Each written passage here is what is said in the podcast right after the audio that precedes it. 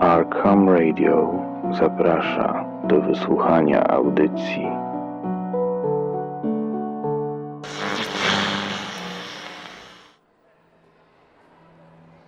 Czerwony manuskrypt z Baskerville Mill. Zaprezentowany tutaj wolumin jest niezbyt gruby, lecz nadzwyczaj dobrze zachowany.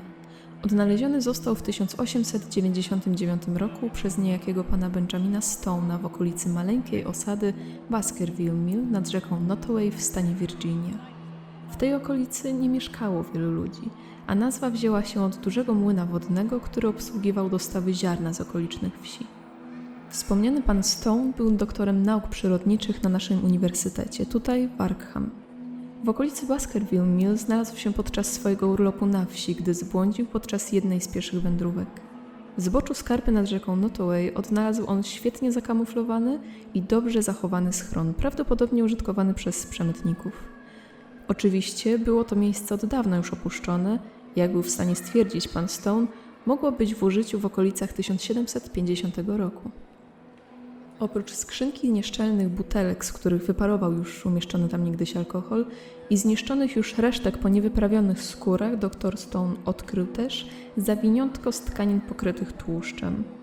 Okazało się, że zawinięto w nich cztery książki, które zachowały się doskonale.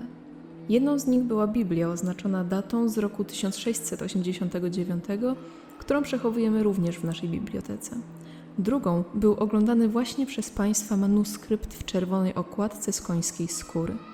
Trzecią i czwartą stanowił niedatowany, odręcznie zapisany śpiewnik z tekstami pieśni religijnych oraz zielnik wydany drukiem w 1711 roku w Nowym Jorku. Te dwie pozycje mogą Państwo znaleźć w zbiorach Science Museum of Virginia. Skupmy się jednak na obecnym tu eksponacie. Jak wspomniałam, okładka wykonana jest z barwionej na czerwono końskiej skóry. Nie jest to jednak jedyny powód, dla którego nazywamy tę książkę czerwonym manuskryptem. Na jej stronach, poza zapisanymi w zawiły sposób po angielsku i francusku opisami makabrycznych legend, znajdziemy też wiele fragmentów w oczywisty sposób zapisanych szyfrem.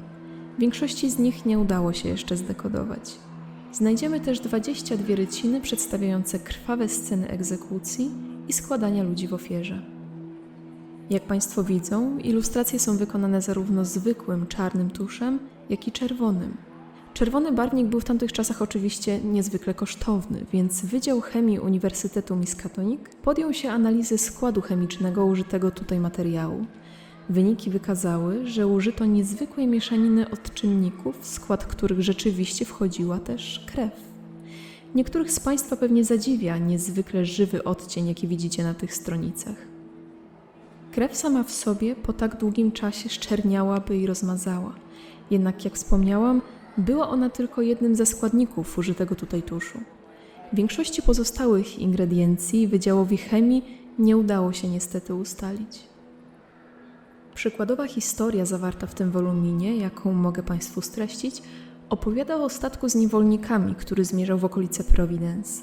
Mówi o ofierze czarnoskórego szamana, którą złożył on z własnego życia dla władcy mórz, dzięki czemu pozostali niewolnicy mogli wyzwolić się i pokonać pilnujących ich marynarzy. Wedle tej legendy wszyscy żeglarze zostali złożeni przez nich w krwawej ofierze podczas szalejącego sztormu. Scenę tę obrazuje ta rycina. Prawda, że niezwykle realistyczna?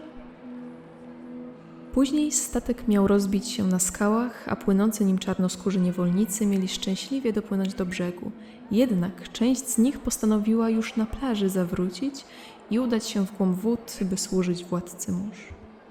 Poniżej możecie Państwo zobaczyć zaszyfrowany fragment, który według naszych ekspertów może kryć koordynaty, w których moglibyśmy dziś odszukać wrak owego statku. Niestety do tej pory nikomu nie udało się złamać tego szyfru. Zapraszam teraz Państwa dalej. Mamy jeszcze wiele interesujących eksponatów do obejrzenia.